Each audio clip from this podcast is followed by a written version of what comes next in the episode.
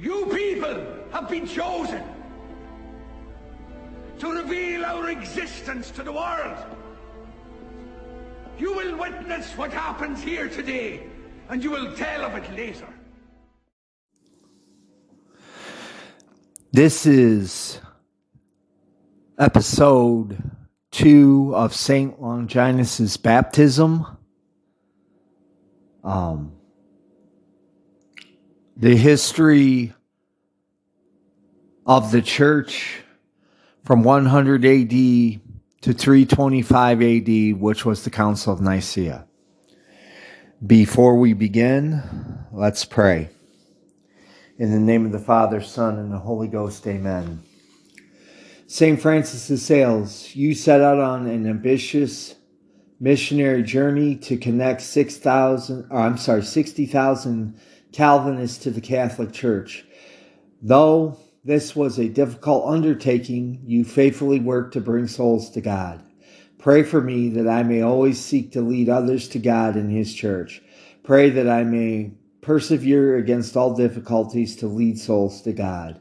St. Francis of the Sales, pray for us. In the name of the Father, Son, and the Holy Ghost, amen. Okay, as I said, this is episode two. We're covering the period in church history from the death of the last apostle, which was in 100 AD, to 325 AD, which was the convoking of the Council of Nicaea. So basically, in this period between the second and third centuries, the church had spread out throughout the Roman empires and even beyond the Roman Empire. There were uh, large Christian communities in Armenia, Iran, and India at this time. Um, in in older Bibles, I'm talking about the the 16th century Bibles, the Douay-Rheims and the King James. For the term bishop, you'll either see the word elder or overseer. Now, the reason I'm able to make this this uh, leap here is because um, I'm I have a Douay-Rheims, and uh, in the New Testament, it refers to the Jewish elders as the ancients. Um, so basically, what I'm thinking is is is that um, you know when when they're when they're referring to religious leaders, they're going to use overseer or elder or ancients. Just depends on your translation. Now, as I said, as I said in an earlier podcast, after after the last apostle died, there were heresies before 100 AD, but they weren't widespread and they weren't powerful. They were they were quickly dealt with. But with the spreading of Christianity throughout the Roman Empire, um, many heresies came up during this time. And by the way, um, having a history of heresies in the Catholic Church, um, that that's going to go on to present day. So this is not a new thing. This isn't an outlier. You know, this has gone out throughout Catholic Church history. Now, the major heresies that broke out during this time were Gnosticism. And basically, Gnosticism means a secret knowledge that's not from God, but from a different God. Um, it's a very materialistic heresy. Um, it's very materialistic minded. It's not it, it, it's not um, got its mind on the heavenly kingdom. It, it's more dealing with earthly problems. Um, there's Mariconism, I'm going to spell this out. I'm probably massacring the pronunciation. M A R C I O N I S M. Um, basically, this heresy said the God of the Old Testament was different from the God of the New Testament and that there's no Trinity. Arianism, which was in the late 200s, basically it denied the Trinity too, and it basically said that the Son is not co-eternal with the Father. Without getting too deep in the theological weeds, explaining the concept of the Trinity, at least explaining why this is a heresy. In the Trinitarian understanding, um, the Father, Son, and Holy Ghost, they they they've been there since the beginning. In other words, God the Father didn't make Jesus who made the Holy Ghost, you know, and he did these at separate times.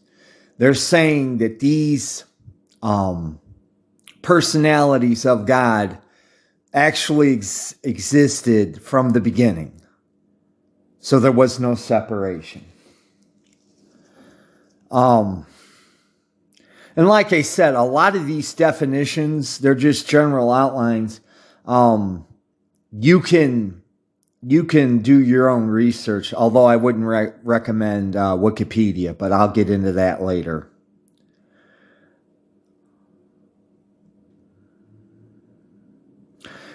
Now, there's a bishop known as Saint Irenaeus. I'm going to spell that for you I R E N A E U S. And he was bishop, I think, of Lyon, Lyon, France. And he lived from 130 AD to 202 AD. And he put forth that Orthodox faith was teachings that Jesus had handed down to the apostles, and the apostles handed it down to their successors, and that the teaching were public knowledge. They weren't secret. You know, they were public knowledge and they were accepted. Um, now, this this basically is a very short summary of apostolic succession, which the, ter- the, the Catholic Church has always taught. Now, when I was doing my research for this, I bumped into a note that the I'm going to name what what this article said were proto-orthodox teachers. Okay? Now once again, we're we're we're going on a um we we we have a thing going on here. I looked up the sources and and the contributors to the to the article as far as I could tell, they were all Protestant. Okay? There's no such thing as a proto Orthodox teacher. Um, the, um, this is this is basically Protestant misinformation. Because you have to remember, Protestants reject the Catholic Church and the Pope as their head. And I was reading their article, and the impression I got was that the original Catholic leaders pushed their teachings to the mainstream over other uh, other quote unquote Christian believers and like I said, they don't say it directly. They're never going to say it directly. They're going to imply it, but that's the impression I got. So basically, what they're saying is is a cabal of um, you know, quote unquote, you know, heretical Catholics, um, they they they push their notions, their teachings, and their definition of orthodoxy onto other Christian communities who didn't believe the same way they did. Um, you know, if you do any kind of of reading from an honest historian, they're pretty much going to tell you that from 100 AD onwards, there were minor differences, but for the most part, the basic Catholic theology was the accepted theology throughout the Roman Empire at that time. So, like I said, this is Protestant infor- misinformation.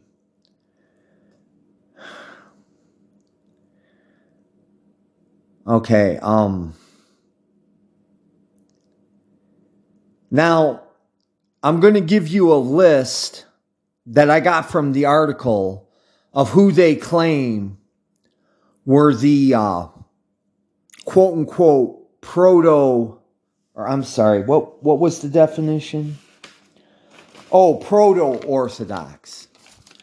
What, what, what the quote unquote proto Orthodox teachers, who they were um, Saint Clement I, who was the fourth Pope of Rome, and he served from 88 AD to 99 AD. Justin Martyr, who lived between 100 AD and 165 AD. He was basically, um, I'm sure you've, uh, well, he wrote the book, The First Apology. And that's where you get the term apologist from, because basically, he was writing to pagan philosophers and he was trying to tell them how the, the, the Catholic religion was true. Um, St. Augustine, he was the bishop of Hippo in North Africa. He was alive from 354 AD to 430 AD. St. Ignatius of Antioch, uh, there are no solid dates for when he was born, but it's generally agreed that he died around 108 AD. He wrote several epistles.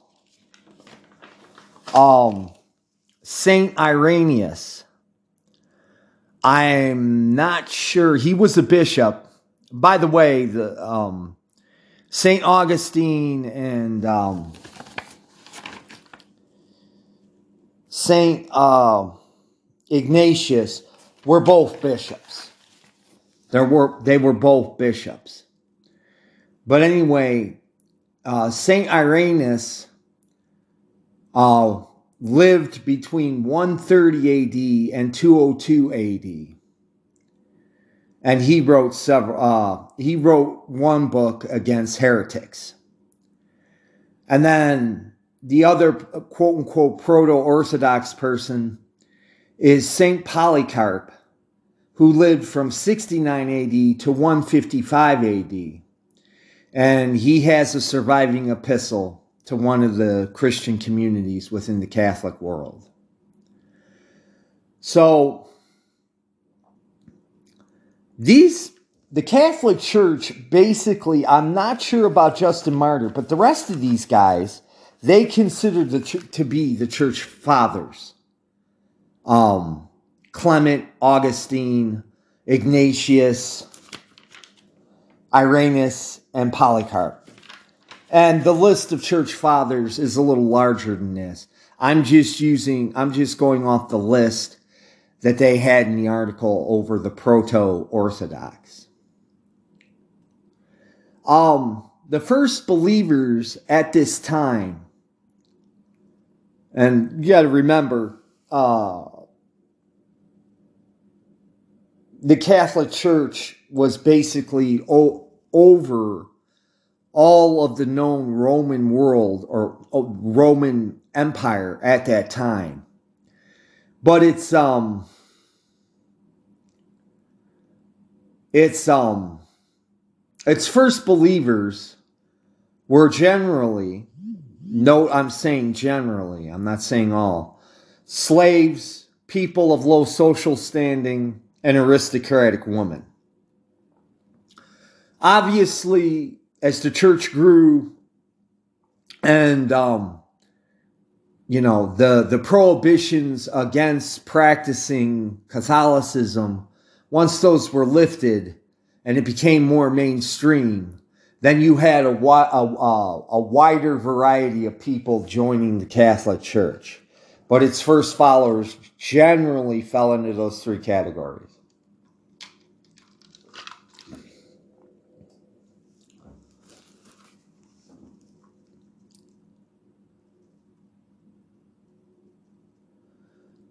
church doctrine, or I should say Catholic doctrine, was basically defined by the church fathers. Um, I just listed some of the some of the few church fathers. Um, if you're unsure what the term church father means, um, go somewhere and um, look it up, but I would not suggest Wikipedia. Now, at this time, when there were Christian communities all over the Roman Empire, the first Christians did not intermingle with the pagan culture unless it was necessary. To give you a little context, in the Roman Empire at this time, there were festivals to their to their pagan gods. There were gladiator gladiator fights. There were um, there were uh, condemned criminals that were fed to the wild beasts to be torn apart. Um, uh, there were chariot races. Now, I'm sure that you can make the connection between ancient Roman pagan culture and our own culture of today. But the point, I just wanted to give you some context that the first Christians would have nothing to do with that. Now, they did not they did not intermingle that much with the pagans. They pretty much had their own little communities within, you know, within within the cities that they were living in. But obviously, if you're a slave or you're a, uh, a, a lower class individual, you know, it, it's a matter of necessity in order to feed your family. And, and, and the slaves obviously were under contract to their owners. You know, you had to deal with the pagans, but, um, and by the way, you know, this backs up what I read in a book when I first became Christian that basically it said the same thing. You know, they they intermingled with Christians. Uh, I'm sorry, with pagan society. They just didn't. You know, they they didn't hang out in Christian society. And the early Catholics had to keep underground about their religion because basically, I think I said this in the first episode, you know, um, they considered the pagan culture to be sinful. And, you know, a lot of what happened in pagan Rome had a lot to do with the pagan religion that they were under. So, you know, um, they had to keep underground for the main reason that um, they were illegal. Now, you know, if you read if you read uh, histories, they're going to tell you, and this is absolutely correct, the type of persecution. Uh, I'm sorry, persecution that the, that, that that the Catholics suffered at that time depended on where they were at and who was in charge, or or if some poor Christian ran afoul of either the pagan authorities or the pagan citizens. So they pretty much had to keep underground. Now, you know, think about it this way. If if you're if you're an American and you know, there's there's a state there, there's a system of religion, but you've got this religion that you think is secret, and there's a bunch of rumors and heresy about it, or I'm sorry, rumors and um and and scandals that are being said about it. And, you know, you come across these guys, you're probably going to at least be suspicious at the best. At worst, you're going to be outwardly hostile and want to, you know, hurt these guys. So that's basically the average Roman uh, Roman citizen attitude toward the early Christians. Now, without getting too deep in the weeds, basically before 1313 AD, the Roman Empire was split, and it was split several times between several people. For, for ease of information, basically, if I'm rem- remembering my Roman history correct, um, there was a there was a Roman emperor that was ruling Rome at the time because Rome at that time was still the seat of the empire, and Constantine the first, uh, he was he had been given another section of the Roman Empire that that did not cover Rome. I think it was like Western Europe, I believe. And he decided, you know, that the emperor that was running Rome was a complete moron and idiot and that he would be better suited. And, and, you know, he was ambitious too. He wanted to consolidate, you know, Western Europe with Rome. So basically, he went to attack this, uh, this emperor. Now, at the time, both of them were pagans. Okay, both of them were pagans. They were not Christians. Although it is said that Constantine's mother was a Christian, um, all the historical evidence that I've read that at the time that he fought the battle um, for Rome, he was he was a, a pagan. You know, his mom might have been a Christian. He wasn't. Anyway, so the night before the battle, uh, Constantine saw a vision. And basically, in the vision was the, I think they call it the Kyrios. Basically, it's the Greek letters for Jesus or Messiah. I'm not too too connected with the details, but he he saw, you know, the Greek letters for God. And basically God told him, under this sign you will conquer. Okay? So when he woke up from his vision, he went to all his soldiers and he ordered them to paint the the the chi the Kyrios, um, the Greek letters on their shields. Now,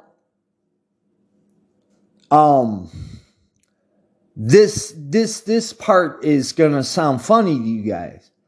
I think Constantine, when he went into that battle, had something like fifteen thousand soldiers, and the emperor he was fighting again against had forty thousand soldiers. Okay, so you got fifteen thousand against forty thousand. Now, you know, unless this emperor was a real moron when it when it came to leading soldiers. And at this time, not every emperor, but a lot of emperors, they did have experience leading troops. Not all of them, but uh, uh, some of them did. So, anyway, that emperor ended up getting killed and routed at that battle, even though he had numerical superiority. And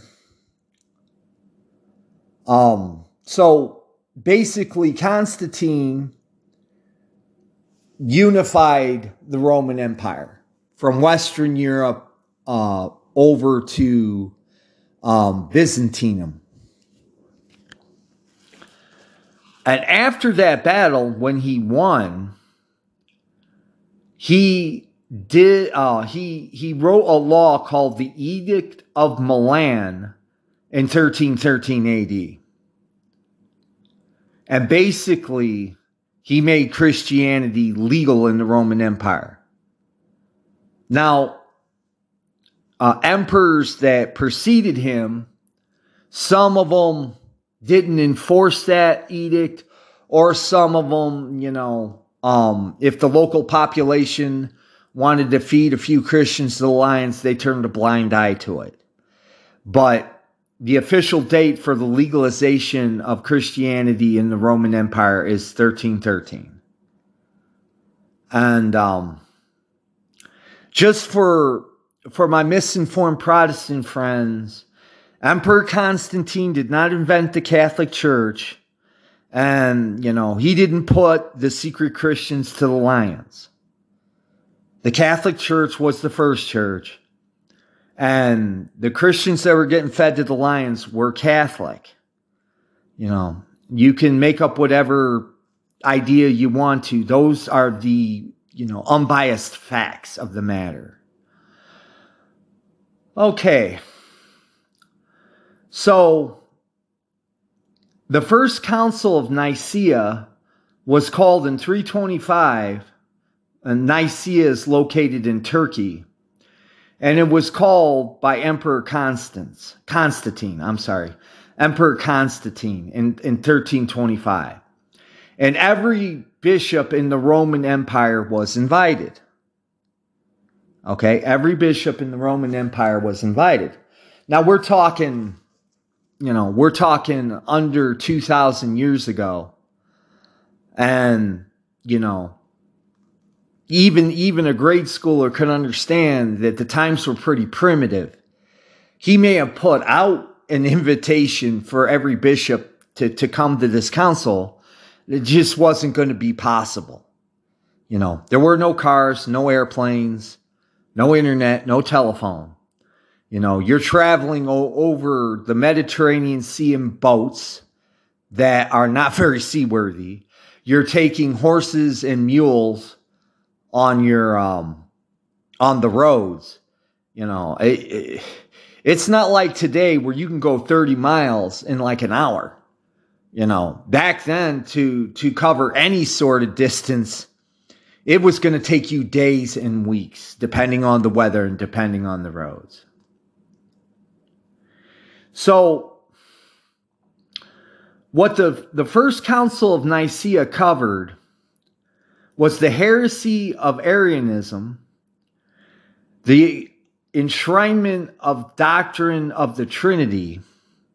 In other words, the, the, the doctrine of the Trinity had always, well, it depended on your location and who your bishop was. But for the most part, most bishops taught about the Trinity, but it wasn't officially recognized by the other bishops. So when they had this council, the the the um, doctrine of the Trinity was officially recognized by the entire Catholic Church as true uh, true Catholic doctrine.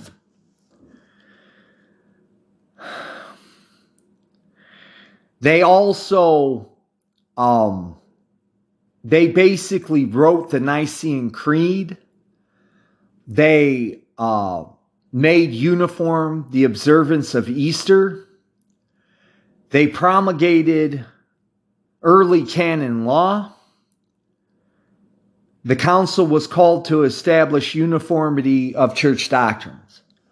Like I said, we're talking about a church that spread over thousands of miles in a very ancient time. So, like I said, for the most part, most bishops you know, the, the, the details may have varied from place to place, but the overall teachings were pretty much uniform. What this council did was it made all Catholic doctrine universal.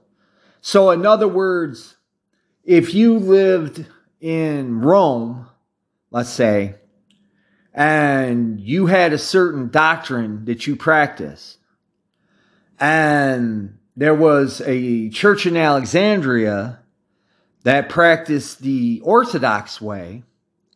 Well, with the signing of Council of Nicaea, that church in Rome would have to get rid of and denounce the improper teaching.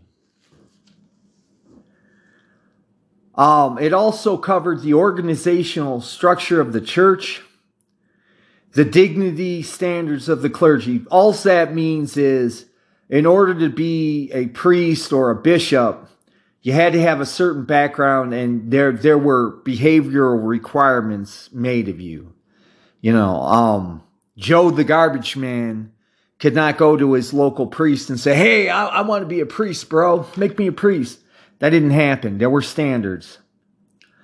There was reconciliation for Catholics who uh, were lapsed. And basically, all that lapse means is they quit practicing their faith. There were also norms for repentance and penance. Oh, I'm sorry. Yeah, yeah. There were norms for repentance and penance.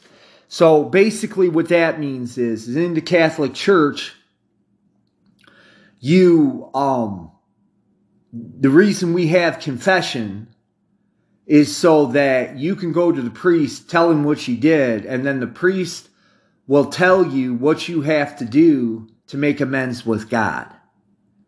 Okay? And the, what the Council of Nicaea did, because I guess up until that time, it just depended on your priest. You know, let's just say, let's just say that um, that you that you uh, had sex with your neighbor's wife. We'll use that example. And you go to confession.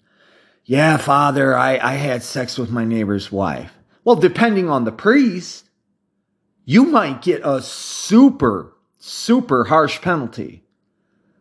And I'll give you an example. They might require you to stand barefoot in sackcloth in all weather in the town square with a little sign that says, I'm an adulterer for like a year, two years. I've even heard some penances going up to five years. Okay. And, and by the way, a penance, like I said, is just, um, or uh, yeah, penance is just you're making it right with God. And because the priest decides, you know, it was up to him. So basically, what the Council of Nicaea did was it set some standards, universal standards for the whole church. A priest, it didn't matter if he was a hardcore, uh, very hard headed guy or a soft hearted softy. It didn't matter. There was a uniform code they had to follow when doing this.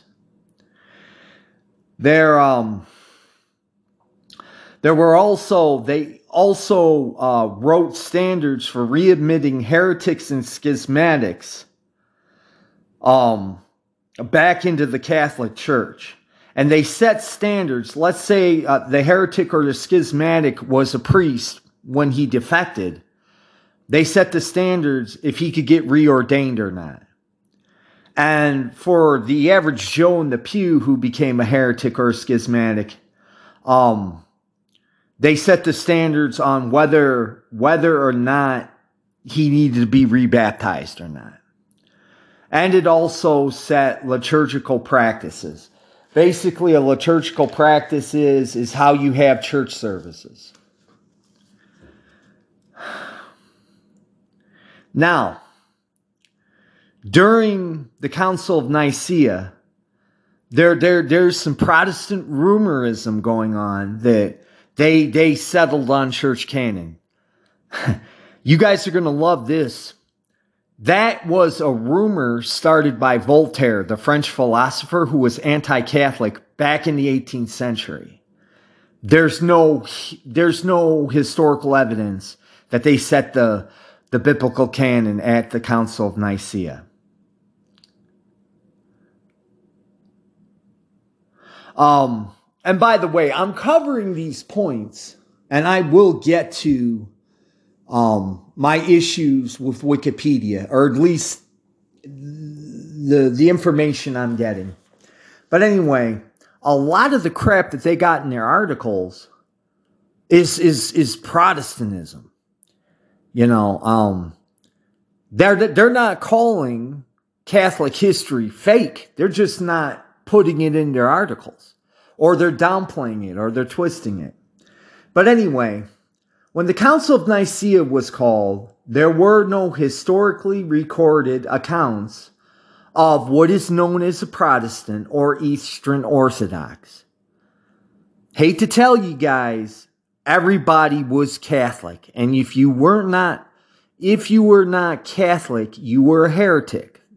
There was no choices of churches at that time, unlike the 15th century. There were no choices of churches. You were either Catholic or you were a heretic, and that was it. Um, everyone in attendance obviously, if your choices are Catholic and heretic, and this is supposed to be the true Catholic Church, the people that were called to this council were all, you know, uh, Orthodox Catholic bishops. That's another thing too. When when the Catholic Church calls a council, um, I haven't done a deep dive into councils, but what little I remember is is the people that show up are bishops, archbishops, and what are known as cardinals. I'm not going to get into the cardinal bit until a later episode, but basically, when they have a conference, uh, a council, it's it's bishops. It's a bunch of bishops. Um, and something I came across later in my um, research was that the diocese or the see of Alexandria in Egypt was founded by St. Mark in the first century. Okay, I'm just checking my note, my outline, making sure I covered everything.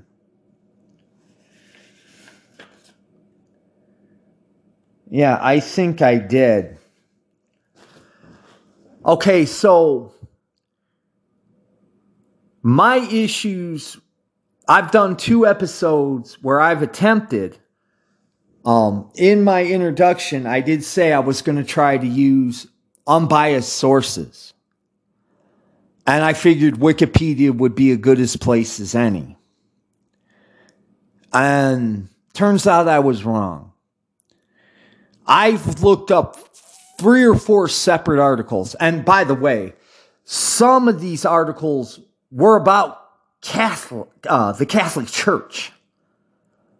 And then I started reading the articles and I'm like, well, this doesn't square, this doesn't square. So I started looking up the sources and the authors that they were using.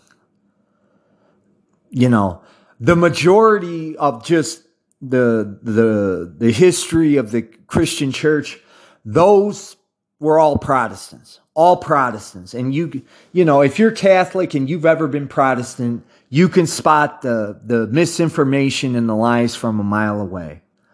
Um, the ones, uh, the articles on Catholicism was mostly Protestants, with one or two Catholics thrown in. You know, so now I I said in my introduction, you know, I'm not going to Billy Joe Bob's super Protestant, um, anti uh, the the Catholic Church is the horror Babylon blog site, you know, to to get information to make it palatable to those of you who may not be Catholic. I'm sticking by that. Uh, quite frankly, having to flip through Wikipedia and do my own internal editing um, it, it's making my job longer and it's not fun for me. Um, I may still use Wikipedia um, in the future for future episodes, but I think my next goal is going to be to see if I can find find a resource that is not Protestant dominated. I you know maybe an honest secular um, person, but I mean, because like I said, when I first uh, joined Jesus in 2001, I had books, uh, the Oxford books and the Cambridge books, and they were pretty even handed and fair. They were pretty even handed and fair, and there wasn't a tinge of Protestant bias in it. You know, if something was Catholic, they called it Catholic. You know, um, if the Catholics, you know, if there were corrupt Catholic clergies at a certain time or place, they called them out. Anyway, I'm just going to go through real fast. I have a little time left over. I want to make sure I covered everything. Yeah, I don't see any extra notes, and I've already told you why I'm unhappy with Wikipedia. Okay, before I end this, before I end this, I'm going. I don't know if you noticed in the first episode, I gave some books. I'm going to try to list some resources in uh, this episode too, if it gives me the room to do it, because um, the the the bishops that they named as proto orthodox um they wrote some of them wrote several epistles that did not make it into church canon but are considered um good for catechesis and learning they're just not up to the terms of scripture i'm going to list those books and um, anyway, I'm gonna I'm gonna try to list them. So, guys, I appreciate you for hanging with me today. Um, I hope that you got something out of this. Um, I hope the quality was a little better.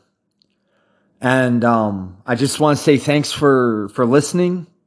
Um, God bless you. Uh, I pray that you will you will join the one true religion.